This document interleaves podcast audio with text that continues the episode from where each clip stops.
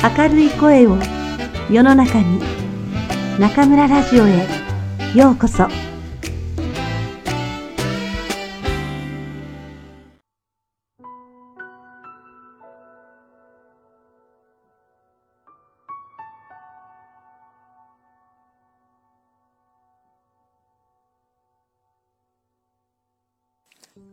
日本人のしきたり、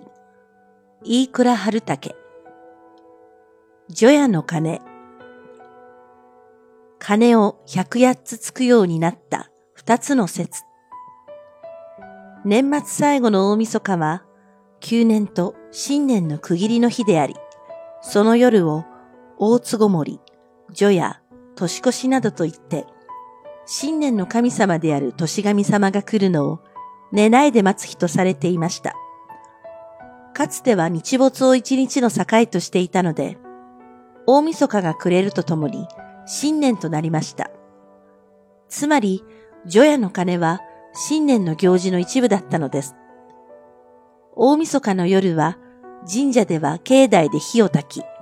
夜を徹して神主が罪や汚れを清める大払いを行い、寺院では午前0時を前にして、除夜の鐘をつき始め、年をまたいで108回鳴らします。除夜の鐘を108つくのは、中国で宋の時代から始まったもので、12ヶ月と12節気と72項、5日を1項とした昔の暦を合わせた数が108になるためと言われています。別説では人間が過去現在、未来にわたって持つ108つの煩悩を打ち払って、在業の消滅を祈るためとも言います。年越しそば。なぜそばを食べるのか。大晦日の年越しの夜に、多くの家では除夜の鐘を聞きながら年越しそばを食べるのが一般的です。この風習は江戸時代の町人の間で始まったと言われ、蕎麦のように細く長く長寿であるようにという願いが込められていると言います。また、金銀細工職人が仕事場に飛び散った金粉を蕎麦を練って作った団子で集め、その団子を焼いて金粉を取り出したことから、蕎麦は金を集めるという縁起の意味もあったと言います。実際、当初は大晦日に蕎麦団子を食べていたようですが、やがて現在のように蕎麦切りを食べるのが一般的となりました。また、年越し蕎麦の薬味に刻みネギが添えられるのは、ネギの語源がネグから来ていて、祈るという意味があることから、ネギを添えることで、さらに長寿や金運を祈願するとも言われます。正月行事のしきたり。一年の計は元旦にあり、などというように、一年の説明として、日本人は正月をことのほか大切にしてきました。正月には、年神様という新年の神様が各家庭に降りてくると考えられ、その年の幸運を授けてもらうために、様々な習慣が定着しました。現在、多くの伝統的な習慣が忘れられていく中で、初詣や雑煮を食べる習慣など、正月行事は未だに多くの日本人が大切に守り続けています。初日の出。なぜご来光と呼ぶのか。その年の最初に昇ってくる太陽を拝み、一年の幸運を祈るために、今でも多くの人々が宵のうちから家を出て、見晴らしの良い場所に出かけたりしています。これはかつて初日の出とともに年神様が現れると信じられていたことに由来します。年神様は新年の神様であり、正月様、年徳人とも言って、年の初めに一年の幸せをもたらすために降臨してくると考えられていたのです。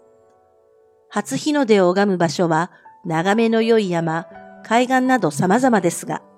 特に高い山頂で迎える太陽をご来光と言いました。ご来光と呼ぶのは、山頂近くの雲に映った自分の影が、まるで光の輪を背にした仏の像のように見えたためで、仏のご来号との語呂合わせで、ご来光と呼ばれるようになったと言われます。ちなみに、初日の出を拝む習慣は昔からあったわけではなく、明治以降盛んになったと言われます。それ以前の元旦には、年神様を迎えるために家族で過ごし、四方杯といって東西南北を拝んでいました。それが明治時代になると、立て続けに日清日露戦争が起こり、それらに勝利を収めてからは、国家としての浸透体制が強化されて、戦意紅葉と太陽の昇ってくる様を重ね合わせて、急速に初日の出を拝む習慣が高まっていきました。初詣。本来は氏神様をお参りするもの。年の初めにお参りすると、めでたさが倍化するということで、新年を迎えると各地の神社仏閣は初詣をする人で大賑わいとなります。大晦日の除夜の鐘を聞きながら家を出て、元旦にお参りを済ませて帰るのを二年参りと言っていました。ちなみに、昔は一年のけじめとして、一家の家長は大晦日の夜から神社に出かけて、寝ないで新年を迎えるのが習わしでした。その頃、家族は主として自分たちが住んでいる地域の氏神を祀っている神社にお参りしていました。やがて伊勢神宮や出雲大社など有名な神社に出かけたり、その年の干支によって年神様のいる方角、つまり恵方が縁起ということで、恵方にあたる社寺に出かけて初詣をするようになりました。これを恵方参りと言います。現在ではこの恵方回りの習慣はなくなり、明治神宮、成田山新勝寺、川崎大師、住吉大社など各地の有名社寺に出かけてお参りすることが多くなっています。門松、何のために建てるのか。正月になると多くの家で玄関前や門前に門松を立てています。門前の左右に一対並べるのが一般的で、玄関に向かって左側の門松をお松、右側を目松と呼びます。もともとは新年を迎える際に、年神様が降りてくる時の目印として木を立てたのが始まりと言われます。特に松が飾られるようになったのは平安時代からで、それまでは杉なども用いられていたと言います。松に限られるようになったのは、松は古くから神が宿る木と考えられていたためで、この時代の末期には農村でも正月に松を飾るようになったと言われます。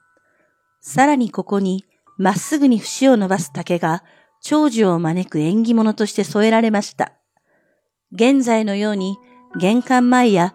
門前の左右に一対立てるようになったのは江戸時代頃からです。門松を立てておく期限は、一般的には7日までの松のうちの間ですが、地域によっては5日、10日、15日とまちまちです。ちなみに、この門松は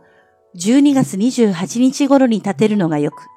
29日に立てるのはくたてと言い、31日ギリギリに立てるのは一夜飾りと言って、いずれも嫌います。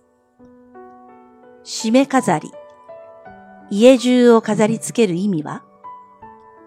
正月近くになると、玄関口や家の神棚などに締め飾りをします。これも門松と同様、正月に年神様を迎えるための準備です。もともとは神社が締め縄を張り巡らせると同じ理由で、自分の家が年神様を迎えるにふさわしい神聖な場所であることを示すために、家の中にしめ縄を張ったのが始まりと言われます。かつては、年男と呼ばれる家長が、しめ縄を家の中に貼る役目を担いましたが、やがてそのしめ縄も簡略化されていき、しめ飾りや和飾りになっていきました。しめ飾りは、しめ縄に裏白、譲り葉、橙などをあしらって作ります。裏白は常緑の葉であることから長寿を、譲り葉は新しい葉が出てきて初めて古い葉が落ちることから次世代に家計を譲って絶やさぬという願いを込めています。代々は家が代々栄えるといったことから縁起物として正月飾りに使われるようになりました。年男。もともとは正月行事を取り仕切る男のこと。現在、正月を中心とした行事の主役を務める年男のような存在は見当たりませんが、かつては正月に限って一家の行事すべてを年男が取り仕切りました。年男は室町幕府や江戸幕府では古い儀礼に通じた人が任じられましたが、一般の家では主として家長がその任にあたり、次第に長男や奉公人、若い男性が当たるようになっていきました。年男は正月が近づいた暮れの大掃除をはじめ、正月の飾り付けをしたり、元旦の水汲みをしたり、年神様に添え物をしたり、おせち料理を作るなど、一切を務めました。とにかく年男にとって正月は猛烈に忙しい期間でした。今では年男といえば、その年の干支にあたる人を言いますが、本来は正月行事全般を取り仕切る人のことを指していたのです。鏡餅。なぜ丸餅を二つ重ねるのか。正月に餅を食べる習わしは、中国で元旦に硬い飴を食べる習慣にあやかって、宮中で歯固めの儀式として始まったことに由来すると言います。もともと餅は晴れの日に神様に捧げる神聖な食べ物と考えられており、室町時代以降、正月に年神様に備える目的で、現在のような鏡餅が定着していったと言われます。鏡餅と言われる理由は、昔の鏡が円形だったためで、人の魂、心臓を模したことから丸持ちになったと言われます。また、大小二つを重ね合わせるのは、月、陰と日、陽を表していて、福徳が重なって縁起がいいと考えられたからとも言います。大小二つに重ねられた鏡餅は、半紙を敷いた三方、食物を備える四角の台のこと。に乗せ、代々、譲り葉、昆布などを添えるのが一般的です。譲り葉、代々は、締め飾りと同様の理由から、昆布には子孫繁栄の願いが込められています。この鏡餅用に多くの家では年末になると餅つきをしましたが、12月31日の大晦日につくのを人よ餅、また12月29日につくのをくもちと言って、これらの日につくのを嫌いました。正月中は1月11日の鏡開きまで、家の床の間などに大きな鏡餅を飾り、各部屋に小さな鏡餅を飾るのが一般的です。おせち料理。元は正月料理ではなかった。普段は洋食を食べることが多い人でも、正月三が日間くらいはおせち料理に箸をつけることが多いことでしょう。おせちは、もともとは季節の変わり目の節句、節句に、年神様に備えるためのおせち料理でした。やがて大晦日の年越しの時に食べるようになり、年に何回かある節句の中でも、正月が最も重要な節句ということから、正月料理に限定して言うようになりました。それでも当初は松のうちの間中食べるものでしたが、次第に正月三が日に食べるのが通例となっています。おせちは年神様に備えるための供物料理であるとともに、家族の繁栄を願う縁起物の家庭料理でもあります。日持ちのする材料で作ってあるので、家族が食べる他に年賀に来るお客様にも出せるようにと、重箱、お重に詰めておくのが一般的です。重箱は中身によって区分けしてあり、1の重には口取り、かまぼこ、金豚、伊達巻きなど、2の10には焼き物、ブリの照り焼き、イカの松風焼きなど。3の10には煮物、レンコン、里芋、高野豆腐など。4の10には酢の物、紅白なます、酢レンコンなどを入れるのが習わしで、さらに5の10を用意するところもあります。雑煮、正月になぜ雑なものを食べるのか。正月といえば、まず雑煮を思い浮かべる人が多いと思います。もともと雑煮は、年神様に備えた餅を神棚からおろし、それを野菜や鶏肉、魚介などで煮込んで作った料理で、雑煮餅とも言いました。雑煮は、もともとは正月用ではなく、室町時代頃の儀礼的な主演などで出されたのが始まりです。最初に雑煮を食べて胃を安定させてから主演に移るための前菜だったものが、やがて正月料理になったといいます。雑煮は地域によって料理にそれぞれ特色があります。主として関西では白味噌仕立ての雑煮、関東では醤油仕立て、すまし仕立ての雑煮と分かれ、中に入れる餅の形も関西では丸餅、関東では切り餅、のし餅、角餅とも言うが一般的です。ちなみに関西で丸餅を使うのは年神様に備える鏡餅をかたどっているためと言われています。お年玉。昔はお餅を渡すものだった。子供たちにとって正月に待ちかねているのは何よりお年玉です。もともとお年玉とは年神様からの贈り物を意味しました。年神様に備えた餅をおろし、年少者に分け与えたのが始まりとも言われます。地域によっては、年神に紛争した村人が元旦に各家を回って子供たちに丸餅を配って歩く習わしが未だに続いています。この丸餅を年玉と呼んでいました。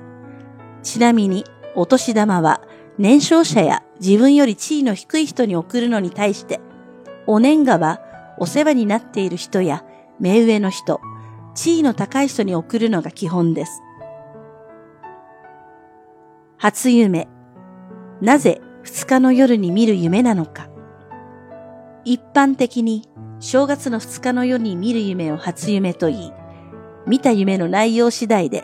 その年の運勢を占うものです。なぜ元旦ではなく正月二日の夜に見る夢が初夢なのかと疑問を抱く人も多いと思いますが、昔は書き初め、稽古始め、仕事始めなど、年始めの行事が2日であったため、1年のスタートとして2日に見る夢を重視したようです。初夢にその年の運勢が現れるということで、誰もができるだけ良い夢を見ようと、いろいろな試みをしました。初夢の信仰は、もともと中国から伝わったもの、夢を食うと言われる、幕の絵を枕の下に入れて、吉夢を見ようとしたという故事にあやかって、日本でも室町時代には縁起の良い七福神を乗せた宝船の絵を枕の下に入れて寝るようにしていました。江戸時代になると、めでたい初夢というのは、一富士、二鷹、三なすび、さらには四年五タバコの順と言われるようになりました。これらの初夢はいずれも駿河、今の静岡県の名物です。これは当時、天下を取った三河の国出身の徳川家康にあやかりたいという庶民の願望もあって、こうした夢を見ようとしたのです。ちなみに、江戸時代の元禄期にも、新年になると宝船の絵が飛ぶように売れたと言います。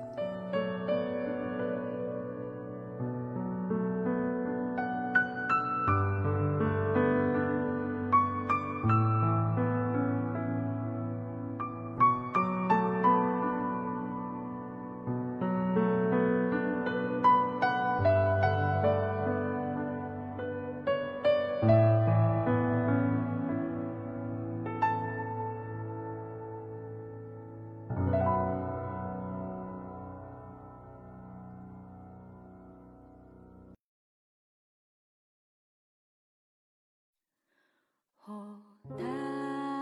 の光窓の雪皆さんこんばんは。今夜も中村ラジオへようこそ。私は当ラジオ局のディスクジョッキー中村です。今日は2015年最後の日。そして中村ラジオも今年最後のお届けです。2015年は皆様にとってどんな一年だったでしょうか中村ラジオは2015年合計32回約700分の放送をお送りし、おかげさまでリスナーの数も1万5千人増え、数日前に2万人を突破することができました。8月下旬にはライチ FM と専属契約を結び、新規一転、さらなる責任感を感じながら、制作担当のくんくんと共に一つ一つ番組をお届けしてきました。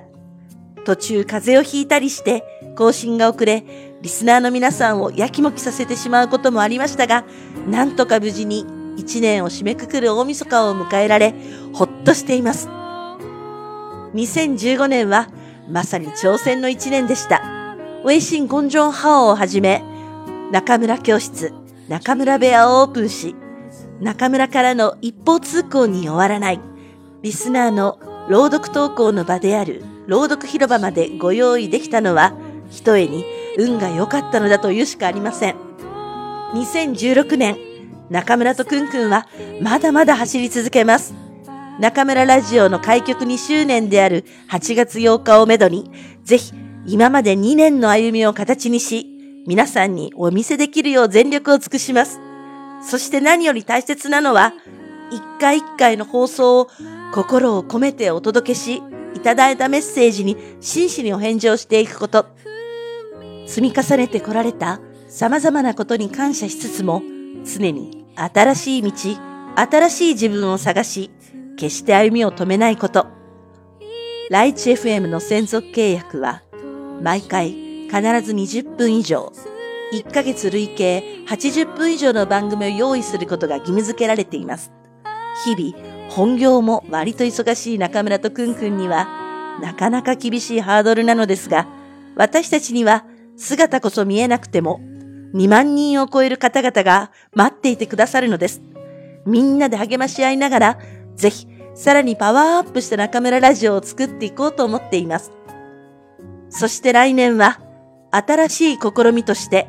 リスナーの皆さんとの直接交流の機会を設け、中村ラジオが取り持つ大きなご縁の輪を広げていくつもりです。実は中村は臆病なところも多々あり、時には失敗したらどうしようと不安感との戦いなのですが、とにかく自分を信じ、仲間を信じ、そしてリスナーの皆さんとの絆を信じ、頑張っていきたいと思います。リスナーの皆さん、来年も中村ラジオをどうぞよろしくお願いいたします。それではまた次回、ここでお会いしましょう。皆さん、どうぞ良いお年をお迎えください。おやすみなさい。